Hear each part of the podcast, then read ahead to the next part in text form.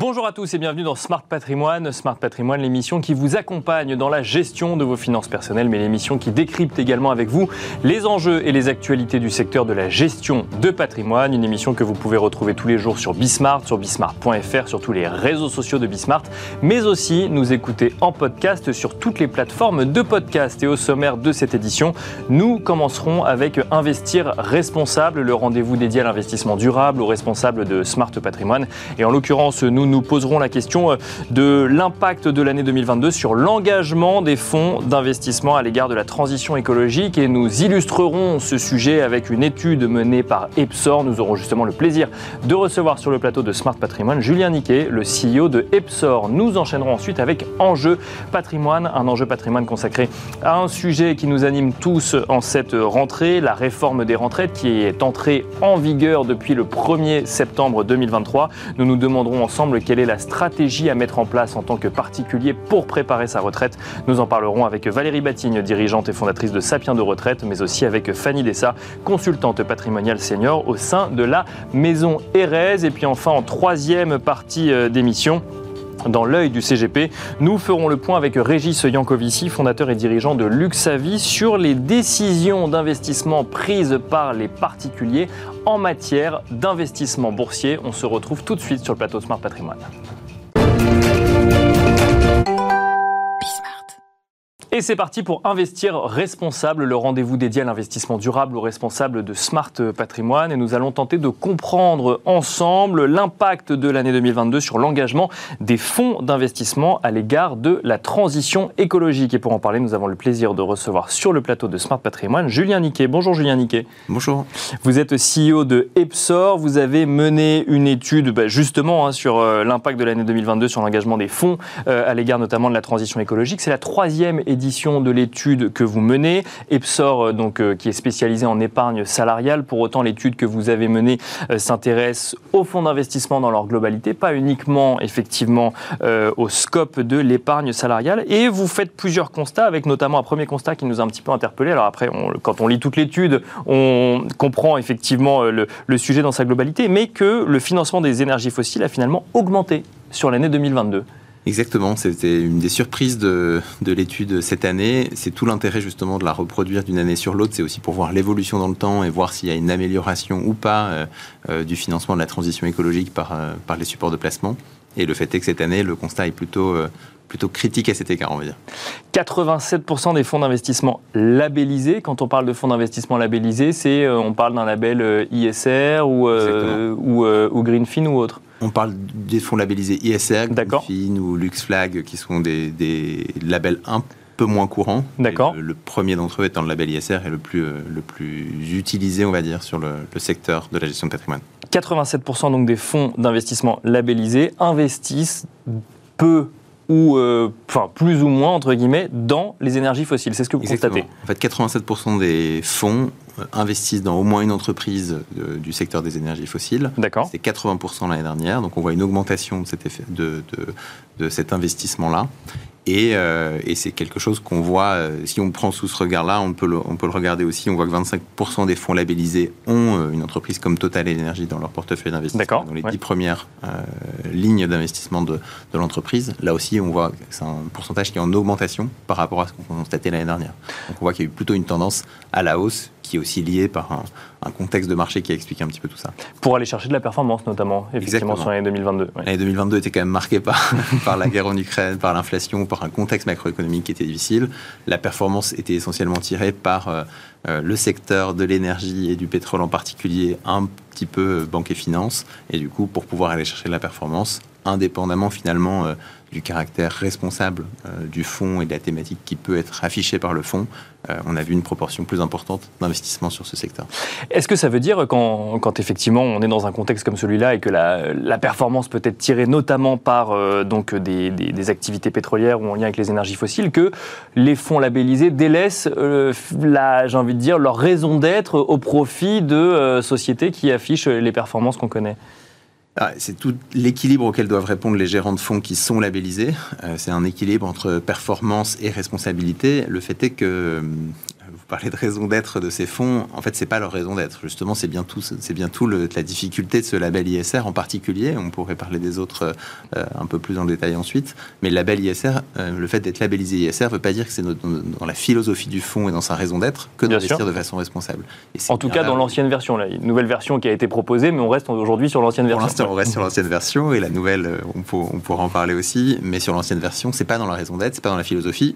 Et donc, c'est pas en tout cas, un, on va dire, euh, un bridge, une rupture par rapport à, à, la philosophie qui a été proposée à l'épargnant. C'est un peu ce qui est affiché par ce label ISR, c'est ce que pensent les épargnants qui y investissent, mais le fait est que c'est pas la réalité.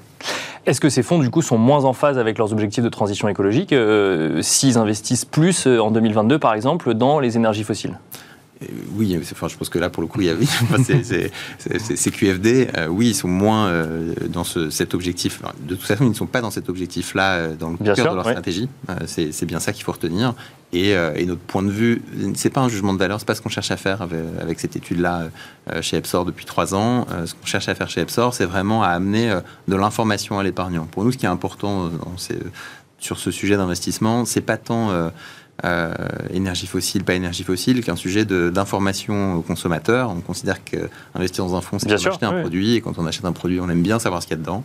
Euh, et on s'attend à ce qu'un label, qui est en plus un label d'État, vienne amener une garantie. Aujourd'hui, on considère, on considère que ce n'est pas le cas. Je posais la question également parce que dans, votre étude, vous, vous notiez que malgré effectivement le fait que les investissements en énergie, en énergie fossile aient, aient augmenté, la part d'investissement dans des entreprises considérées comme dans, faisant partie de secteurs vertueux, notamment les énergies renouvelables ou euh, mm. la transition énergétique euh, ou, climatique, pour le coup, elle, cette part aussi avait augmenté. Exactement. Ce qu'on voit, c'est qu'il y a des éléments dans cette étude par rapport à l'année dernière, il y a des évolutions assez négatives, notamment le financement des énergies fossiles, qui a pris une part plus importante dans les investissements. Mais on voit aussi que investir dans un fonds labellisé, ça reste mieux que d'investir dans un fonds non labellisé. C'est-à-dire qu'un fonds labellisé aura une empreinte carbone qui restera plus faible qu'un fonds labellisé, investira davantage dans les énergies, euh, euh, vertes euh, et les énergies renouvelables qu'un fonds non labellisé. Donc il y a, c'est, toujours toute la difficulté de, Bien sûr, de ces situations, c'est qu'il y a toujours de la nuance à apporter. mais les deux sont vrais. Les deux sont vrais. Vous allez, si vous investissez dans un fonds labellisé, vous continuez à investir dans les énergies fossiles et davantage en 2022 que les années précédentes, mais vous investissez aussi dans le financement des énergies renouvelables et dans les énergies vertes. Et tout le sujet, c'est de le savoir effectivement et de savoir d'où vient la performance et quelle est la stratégie du fonds en question et comment est-ce que les deux euh, réussissent à, vivre ensemble dans le, dans le fonds. Tout à fait. On ne cherche pas euh, vraiment, c'est un, un, sujet, on ne cherche pas à avoir un jugement de valeur sur ce sujet. Ce qui est important pour nous, c'est euh, c'est la connaissance, c'est le fait que l'épargnant soit éclairé sur ce sujet-là et qu'il prenne sa décision en connaissance de cause. Question peut-être un, peu provocatrice, et encore, je pense que beaucoup d'épargnants se la posent, c'est euh, est-ce qu'il faut arrêter d'aller vers ces types de fonds labellisés puisqu'il y a une part plus ou moins conséquente selon les fonds investis dans les énergies fossiles, ou au contraire se dire, bon bah la performance vient quand même de là, donc euh, ça permet aussi de, à ces fonds d'exister?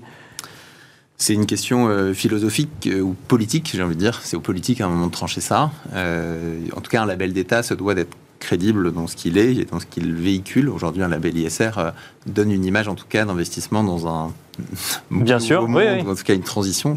Dans le monde de demain, bien sûr. Dans le financement de la transition. Donc c'est important que ce label d'État reflète ça. Aujourd'hui, c'est pas le cas. Donc je pense que là, pour le coup, il y a une décision politique qui est attendue et qui doit avoir lieu. ensuite, tout à chacun, quand on est Ouais, ça, c'est responsabilité en tant qu'épargnant, en ayant connaissance de cause, de faire un choix d'investissement dans, un, dans un mm. autre. Le fait est que euh, c'est un débat euh, qui, qui, peut, qui pourrait durer pendant des heures, de savoir est-ce qu'il faut continuer, pas continuer. Euh, je pense qu'il y a un sujet quand même de crédibilité du label qui pourrait, enfin, qui aurait pu ne plus être un label d'État, par exemple. Ça, ce serait possible aussi. En tout état de cause, en tant qu'investisseur particulier, dans le contexte actuel, la meilleure chose à faire, c'est de faire un choix éclairé et de savoir réellement dans quoi on investit. Tout à fait. Et en plus, on voit qu'il y a des labels qui sont plus exigeants, plus contraignants, euh, et y compris euh, une réglementation européenne, par exemple, qui, elle, est plus contraignante et qui, euh, selon nous, est une garantie beaucoup plus forte d'investir réellement dans la transition écologique que le label ISR. En tout cas, dans l'état actuel des choses, en tout cas. Merci beaucoup, Julien Niquet, d'être venu sur le plateau de Smart Patrimoine. Je rappelle que vous êtes CEO d'Epsor. Merci beaucoup. Merci. Et quant à nous, on se retrouve tout de suite dans Enjeu Patrimoine. Et nous enchaînons à présent avec Enjeu patrimoine. Nous allons tenter de comprendre ensemble comment préparer sa retraite et surtout comment intégrer la réforme des retraites dans la stratégie de préparation de sa retraite. Pour en parler, nous avons le plaisir de recevoir sur le plateau de Smart Patrimoine Fanny Dessa. Bonjour Fanny Dessa. Bonjour Nicolas. Bienvenue sur le plateau de Smart Patrimoine. Vous êtes consultante patrimoniale senior au sein de la maison Erez. Vous avez, nous avons le plaisir de recevoir également Valérie Batigne. Bonjour Valérie Batigne. Bonjour Nicolas. Vous êtes dirigeante et fondatrice de Sapiendo Retraite depuis le 1er septembre donc 2023, euh, depuis il y a quelques jours, euh, à peine, euh, à peine un peu plus d'une semaine, ça y est, la réforme est entrée en vigueur et on passe progressivement d'un âge légal de départ à la retraite de 62 ans à 64 ans. Qu'est-ce que ça change? Quels sont les grands changements? Et surtout qui sont les plus touchés, Valérie Batigne? Alors les plus touchés, ce sont paradoxalement les quinquas, c'est-à-dire les personnes qui ont déjà 50 ans. D'accord. Parce qu'elles sont touchées non seulement par l'âge, qui, sera, qui, qui se décale sûr, très très ouais. vite hein, par rapport On voit l'horizon s'éloigner un petit Voilà. peu. et aussi par le nombre de trimestres en plus qu'elles ont à valider. Alors que les plus jeunes, ils s'étaient déjà validé qu'ils devaient cotiser 43 ans. Bien sûr. Les quinquas, pas tout à fait. D'accord, eux, ouais. voilà. Et donc je dirais que les quinquas sont donc les plus touchés et parmi eux, euh, statistiquement, euh, les femmes euh, qui ont eu des enfants et qui ne se sont pas arrêtées de travailler. Parce qu'elles, dans leur pronostic, elles auraient majoritairement pu partir à 62 ans et elles vont devoir aussi attendre 64 ans. Donc ce sont elles, statistiquement, les plus touchées par ce recul de l'âge de la retraite. Voilà. C'est les seuls touchés Ouais, non, c'est- Paradoxalement, les jeunes aussi. D'accord. oui. Aux deux extrémités, les Qui- très très jeunes, Qui, eux, avaient déjà quand même intégré l'idée qu'ils allaient peut-être travailler plus, effectivement, pour financer le système tel qu'il existe Donc, actuellement, mais qui sont quand même les plus aussi touchés. pourront partir euh, probablement, majoritairement, avant 64 ans, à 63 ans, D'accord et profiter d'une des nombreuses exceptions, donc qui permet de partir à 63 ans, dès lors qu'on a commencé à travailler avant ses 21 ans. Bien sûr, oui. Donc c'est de plus en plus courant parce que les jeunes font, font de plus en plus de- d'expériences professionnelles Donc il faut leur dire, comptez bien vos trimestres, faites des expériences validantes dans les jobs d'été et choisissez l'alternance plutôt qu'un stage. Vous validez des trimestres. C'était ma question quand Voilà. on, effectivement, on fait des jobs d'été ou de l'alternance, on s'est considéré comme ayant commencé à travailler avant 21 ans. Tout à fait. C'est des trimestres qui comptent, euh, qui comptent, voilà, puisqu'on valide un trimestre, non pas en travaillant un trimestre, je le rappelle, mais en cotisant un certain montant. Bien Voilà. sûr. oui. Donc on peut très bien valider des trimestres dans des jobs d'été et on les valide dans des contrats d'alternance ou d'apprentissage. Il ne faut pas négliger ça. Ne pas négliger effectivement euh, toutes les expériences professionnelles, euh, mais, et surtout celles qui, euh, qui vous ont fait commencer à travailler avant 21 ans. Fanny Dessa, si on revient effectivement sur, les quinquas que, mentionnait Valérie Batigne, est-ce que deux ans de plus, deux ans de cotisation de plus, ça amène un grand changement dans la stratégie patrimoniale de préparation de sa retraite? Pas réellement dans les faits. C'est vrai que le, le premier conseil, en tout cas c'est celui que, que l'on donne chez Maison RS, c'est de- de- d'anticiper au maximum. C'est extrêmement important. Euh, c'est l'un des, des- des- des- des points essentiels. Bien sûr. place une stratégie. Stratégie qui sera issue d'un audit qu'on va réaliser euh, de manière personnelle euh, avec notre client. Euh, premier point, chacun peut prendre déjà euh, son, son ordinateur et regarder sur le site de l'assurance retraite, dire tiens, voilà, j'ai euh, 40, 45 ans, combien je vais pouvoir prétendre en termes de, de pension? Bien Déjà, sûr, ça, oui. ça donne déjà une, pro- une projection en termes de montant.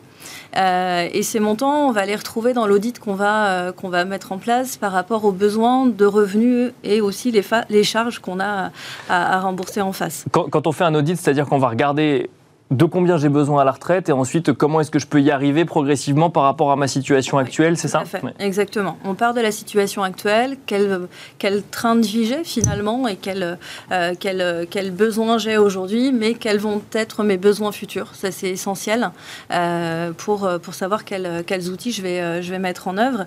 Et euh, voilà, est-ce que je vais avoir à épargner mensuellement, ce qui est beaucoup plus indolore pour les plus jeunes. Comme, Bien sûr, comme ouais. effectivement, on le disait, il va falloir mettre en place des choses euh, assez rapidement puisque les jeunes sont touchés par, euh, par la, la réforme. Mais Et pourtant, donc, on cotise euh, plus longtemps, donc on peut commencer à s'y intéresser un peu plus tard, oui, non mais il n'est jamais trop tôt parce que Je vois Valérie Batine qui dit non. une stratégie d'épargne, elle est, elle est intéressante sur le long terme, on le dit euh, régulièrement. Euh, donc, euh, euh, plus tôt on le fait, plus c'est indolore parce que les sommes peuvent être limitées euh, euh, mensuellement, 50 euros, 100 euros sur un budget. C'est même si on parle beaucoup d'inflation, ça, ça peut passer. Et du coup, ça, ça permet voilà de, de se dire que bah, j'aurai un, un pécule. euh, quand, quand je pourrai faire. À la, à la retraite. Exactement. Valérie Batigne, deux ans de plus à travailler. Est-ce que c'est euh, un délai de deux ans pour, euh, supplémentaire pour s'intéresser à sa retraite Est-ce qu'avant on disait qu'il fallait s'y intéresser à 30 ans Il faut s'y intéresser à 32 ans aujourd'hui? Non, il faut toujours s'y intéresser euh, toujours tôt D'accord. et gérer toujours de plus en plus tôt. Alors, je vais expliquer pourquoi. Alors, chez Sapiendo, on répète depuis toujours, il faut s'y intéresser très jeune. Et d'ailleurs, les statistiques montrent que les jeunes s'y intéressent très tôt. D'accord, ouais. Voilà. Pourquoi? Parce que notre système de répartition, qui pour le moment euh, correspond à peu près 80% des revenus d'un Français à la retraite, il faut le rappeler, et c'est très très important. Ce système de répartition, le mouvement qui est à l'œuvre, c'est que on part de plus en plus tard et aussi on a de moins en moins. C'est-à-dire le taux de remplacement baisse. Mhm. Alors pourquoi? C'est à cause de notre démographie vieillissante, hein, puisqu'il y a toujours le même nombre de cotisants, voire un peu moins, et qui doivent euh, cotiser pour des seniors de plus en plus nombreux. Donc il n'y a pas de miracle. Donc pour, pour compenser ces baisses de taux de remplacement, déjà il faut en avoir conscience. hein. donc on a des simulateurs, des systèmes de projection de revenus, quelles seront mes dépenses à la retraite, etc. Et très tôt, il faut en avoir conscience et mettre en place des stratégies. D'accord. Voilà ce que j'aurai à la retraite par répartition. Optimiser la retraite par répartition, parce qu'il y a plein de petites choses, comme je vous l'ai dit, les stages, euh, l'alternance, etc. Enfin, il y, en a, il y en a tout au long de la vie, on ne s'en rend pas compte. Et commencer à épargner. Voilà. Donc, effectivement, on a des simulateurs qui disent voilà, j'ai tel âge, si je mets 100 euros par mois, tous les mois, qu'est-ce que ça fait? Si je place cet héritage, qu'est-ce que ça fait? Mais alors- De façon, si vous voulez avoir un objectif, hein, un petit cockpit qui montre quel est mon objectif et comment je vais faire pour y arriver. Justement, eh ben, on va peut-être continuer avec vous, euh, Fanny de ça. Vous parliez de 50 euros par mois, 100 euros par mois, euh, mais je les mets où concrètement? Je- je- alors, On peut faire un investissement locatif, mais ça, c'est plusieurs milliers euh, d'euros. Mais 50 euros par mois, je les mets quoi Sur un PER Alors, il y a beaucoup d'outils, effectivement, à notre disposition. Le, le premier, celui qui a été remis en, en- enfin, qui a été créé euh, par la loi Pacte euh, en octobre 2019, euh, et qui a remplacé le PERP, c'est le PER, le plan d'épargne retraite, qui est l'outil majeur pour euh, effectivement préparer son, son complément de retraite. Donc c'est le premier réflexe, C'est le quelle que soit sa situation. Oui, oui, oui, c'est le premier réflexe. Il est, il est adapté. En plus, on a une, ce qu'on appelle une cerise fiscale, c'est qu'effectivement, ce que je vais verser, euh, je vais pouvoir en, en déduire euh, les cotisations dans la limite de 10% euh, de, de mon revenu Bien sûr. imposable. À l'entrée, un- à l'entrée, toujours, il faut tenir compte de- du fait que ça, c'est c'est la- c'est- c'est avantagé à l'entrée. Euh, et donc, effectivement, en plus, j'ai une stratégie financière à mettre en place au, au sein du PER. Ça peut aussi permettre de mettre le pied à l'étrier dans, dans une gestion financière pour un plus jeune. bien sûr. Et puis, par contre, il va y avoir des, des- des- des solutions complémentaires au PER, qui vont être l'assurance vie, euh, qui vont être euh, le PE1 avec euh, la sortie en rente défiscalisée, D'accord. qu'on oublie souvent d'évoquer, et puis l'investissement locatif et l'immobilier aussi, bien sûr. Le PEA, donc qui viendrait investir potentiellement sur les mêmes supports qu'on aurait pu choisir au sein d'une assurance vie ou d'un PER, mais on diversifie quand même les véhicules d'investissement. Exactement. Voilà, le mot d'ordre, c'est la diversification. Toujours dans une stratégie d'épargne, il faut, euh, il faut effectivement diversifier les outils, euh, puisqu'on va trouver une, euh, une solution à la sortie qui sera différente. Donc c'est important de mixer, effectivement. Valérie Batigne, est-ce qu'on peut euh, ajouter d'autres véhicules ou d'autres stratégies en complément de ce qui a été dit? Effectivement, alors, pour les gros patrimoines, on imagine qu'il est possible d'ouvrir une assurance vie, un PER, un PEA. Pour des patrimoines plus réduits, est-ce qu'on diversifie quand même ou au contraire, on privilégie un véhicule plutôt qu'un autre? Je dirais, ça, c'est vraiment le travail d'un gestionnaire de patrimoine de voir, voilà, en fonction du budget disponible, en fonction de de son appétence au risque, qu'est-ce qu'il faut faire. L'essentiel pour nous, c'est de bien comprendre en termes de montant de budget, qu'est-ce que j'aurai avec ma retraite par répartition, de combien j'aurai besoin, avec simulateur de dépenses à la retraite, et comment et quel budget je peux, euh, je peux avoir pour investir par ailleurs. Voilà. Mhm. Et je dirais que ce qui est très, très important aussi et qui peut rapporter gros, c'est vraiment prendre soin, optimiser sa retraite par répartition, parce qu'il y a vraiment des choix qu'on fait ou qu'on ne fait pas, qui peuvent rapporter autant qu'un placement. D'accord, ouais. dire, on dépense tous, enfin, quand on est salarié, 37% de l'équivalent de son salaire net dans des cotisations en retraite par répartition. Mhm. C'est compliqué, il y a des règles, ça s'optimise, il y a des pièges à éviter.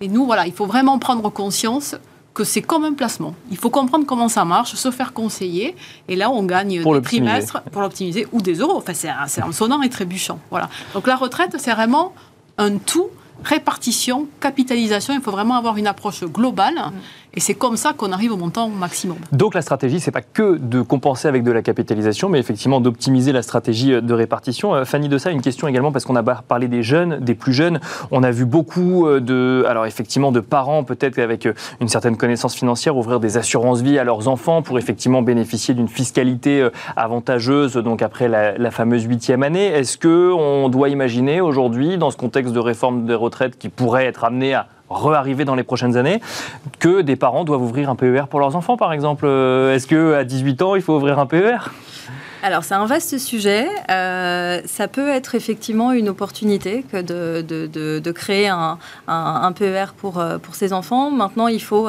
être vigilant dans l'aspect déduction. D'accord. La déduction fiscale, où on peut avoir effectivement euh, euh, des approches différentes de par l'administration fiscale qui euh, peuvent parfois effectivement tirer un petit peu la sonnette d'alarme sur des, des, formes un peu peut-être abusives de, l'utilisation de l'outil. Donc attention à ne pas l'ouvrir trop tôt, c'est ce que vous nous dites, ou à ne pas, faire des versements trop conséquents. pas, pas, pas, démesurer les versements, pas trop tôt. Il faut toujours que ce soit dans le cadre d'une stratégie étudiée et, et qui, qui ait du, du sens effectivement, dans la, dans la préparation. C'est important. Dernière question, Fanny de ça. Euh, on a parlé effectivement de placements euh, qui vont ensuite, in fine, être investis sur des fonds d'investissement, des marchés financiers. L'immobilier, dans tout ça, c'est aussi une stratégie pour euh, préparer sa retraite une place, bien sûr. Surtout que c'est quand même, on le dit souvent aussi, le, placement préféré des Français. Ça, ça, a une place très chère chez, chez, nos épargnants. L'immobilier locatif est, une solution très intéressante. Alors toujours pareil, dans une optique de, ou en tout cas en préparant de manière très minutieuse euh, euh, la fiscalité. Peut, voilà, on peut ajouter un revenu euh, de revenus fonciers un peu important. Il faudra voir si on se tourne plus vers le, meublé ou vers la location nue. donc c'est vrai que ça peut être des stratégies intéressantes. Puis le, point d'ancrage, c'est aussi la, la, détention de sa résidence principale. Si on peut éviter d'avoir une charge Bien sûr, en termes de voilà de d'installation et en tout cas de logement, c'est quand même l'idéal pour avoir un revenu plus intéressant. Merci beaucoup Fanny Dessa, consultante patrimoniale senior au sein de la maison RS. Merci, également Valérie Batigne, dirigeante et fondatrice de Sapiens de retraite. Merci à vous et on se retrouve tout de suite dans l'œil du CGP. Et c'est parti pour l'œil du CGP. Nous avons le plaisir de recevoir sur le plateau de Smart Patrimoine Régis Yankovici, fondateur et dirigeant de Luxavi. Bonjour Régis Yankovici. Bonjour Nicolas, merci Bienvenue. de faire appel à mon œil.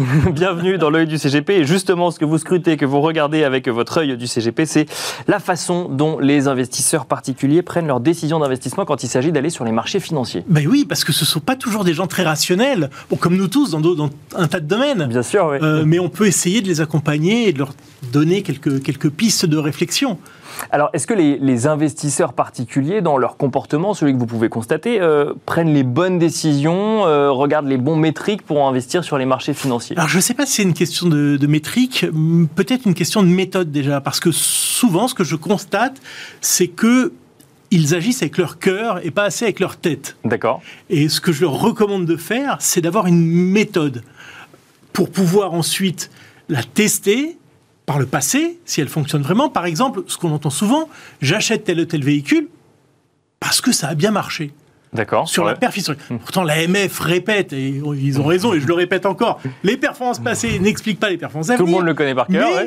Tout le monde euh, fait le contraire, même certains professionnels. Mais alors pourquoi? Parce que ça rassure de se dire ça a marché dans le passé, donc potentiellement ça a plus de sens de marcher dans le futur, même si ça n'est pas vrai, on le rappelle? Exactement. On se dit, bah, si euh, ce fonds a été performant, c'est que le gérant est bon, et s'il est bon, bah, il va être encore bon demain. D'accord. C'est oublier un truc vraiment essentiel, c'est que la performance du fonds ne s'explique pas seulement par le gérant. Et j'ai la faiblesse de croire que c'est très minoritaire comme explication. En fait, c'est une question de positionnement du fonds. Voilà, je la fais courte. Euh, et donc, et donc euh, voilà, les performances passées, non, il faut, il faut pas. Alors, ou alors, si vous faites ça, testez-le. Vous dites voilà, je prends les meilleurs performeurs à un an, deux ans, trois ans. Et puis vous testez ça sur les 50 ans passés. Puis ça marche, faites-le. Parce que là, on se dit effectivement la période est suffisamment grande, donc peut-être qu'effectivement ça pourrait expliquer un peu plus. Et encore, il faut faire très attention. Ok, pourquoi pas Mais quelle que soit la méthode, vous la backtestez. D'accord. Voilà. Donc quelque part, votre émotion, vous l'objectivez et vous la testez. Donc, si on revient aux décisions d'investissement, la manière de prendre une décision d'investissement, déjà, euh, on peut la prendre soi-même, cette décision d'investissement. Ça, on, on peut euh, se dire, j'ai toutes les capacités de prendre ma décision On d'investissement. voit de, beau- de plus en plus d'investisseurs se dire moi, il suffit que je fasse du MSCI World et puis ça, rou- ça roule parce que un, ce qu'on appelle Bien sûr. un influenceur, un influenceur financier aura expliqué qu'il faut faire du MSCI World. Je m'interroge sur la qualité de la diversification de cette opération-là parce que le MSCI World n'est pas la diversification ultime. D'abord, la diversification, c'est bien parce que ça réduit la volatilité, mais c'est pas un but en soi, c'est un moyen. Et donc, euh, je suis pas sûr que si tous les investisseurs font la même chose, au bout du compte, on soit vraiment protégé de, la volatilité s'il y a un retrait du marché. Donc, attention, la diversification est un élément hyper important qu'il ne faut pas laisser entre toutes les mains parce que euh, on ne sait pas toujours bien la faire. Donc, si je vous suis, il faut une méthode et une stratégie d'investissement. Bien sûr, et ne pas mélanger la, la- la stratégie avec la tactique. Si vous estimez euh, que euh, vous prenez une position pour les 8 ans à venir, c'est pas parce qu'il y a un profit warning euh, un jour que vous devez la vendre. Soyez, soyez cohérent entre vos objectifs et la méthode que vous mettez en œuvre. Une question que, que certains se posent, effectivement, quand on parle de marché financier, il y a, pour le néophyte, il y a deux réflexes, qui est celui de l'ETF, vous en avez parlé, donc l'ETF le plus large possible qui, euh, euh, qui permet de répliquer la performance d'un certain nombre euh, d'indices, ou alors euh, le fait de déléguer sa gestion à quelqu'un d'autre en se disant bah, il aura la tête froide pour moi. Est-ce que ça, c'est une méthode? Absolument, c'est une bonne, c'est une excellente méthode. Je ne dirais pas le, le contraire, mais il faut être en mesure de savoir si la personne à qui vous déléguez est, est bonne. euh, Bien sûr, Et, et là encore, Et les donc performances historiques. les Alors, c'est plus compliqué de backtester, mais déjà, ne prenez pas un seul conseil, parce que si un bon professionnel va sur les marchés financiers va avoir bon trois fois sur cinq, donc deux fois sur cinq, il peut, il peut se tromper. Si vous prenez un seul conseil, donc vous avez deux, deux chances sur cinq de vous tromper. Si vous prenez deux conseils chez lui, bah vous faites 2 sur 5 fois 2 sur 5, ça fait à peu près un cinquième. J'ai fait les calculs avant de venir. hein. Je vois. Vous avez une chance sur 5 de tomber sur deux mauvais conseils. Donc, multiplier les conseils chez un professionnel et la délégation est une bonne solution. Je pense qu'on est. J'espère qu'on pourra la traiter une, une prochaine fois. Merci beaucoup Régis Yankovici d'être venu sur le plateau de Smart Patrimoine dans l'œil du CGP. Je rappelle que vous êtes fondateur et dirigeant de Luxavi. Merci beaucoup, merci à vous de nous avoir suivis. On se retrouve très vite sur Bismart.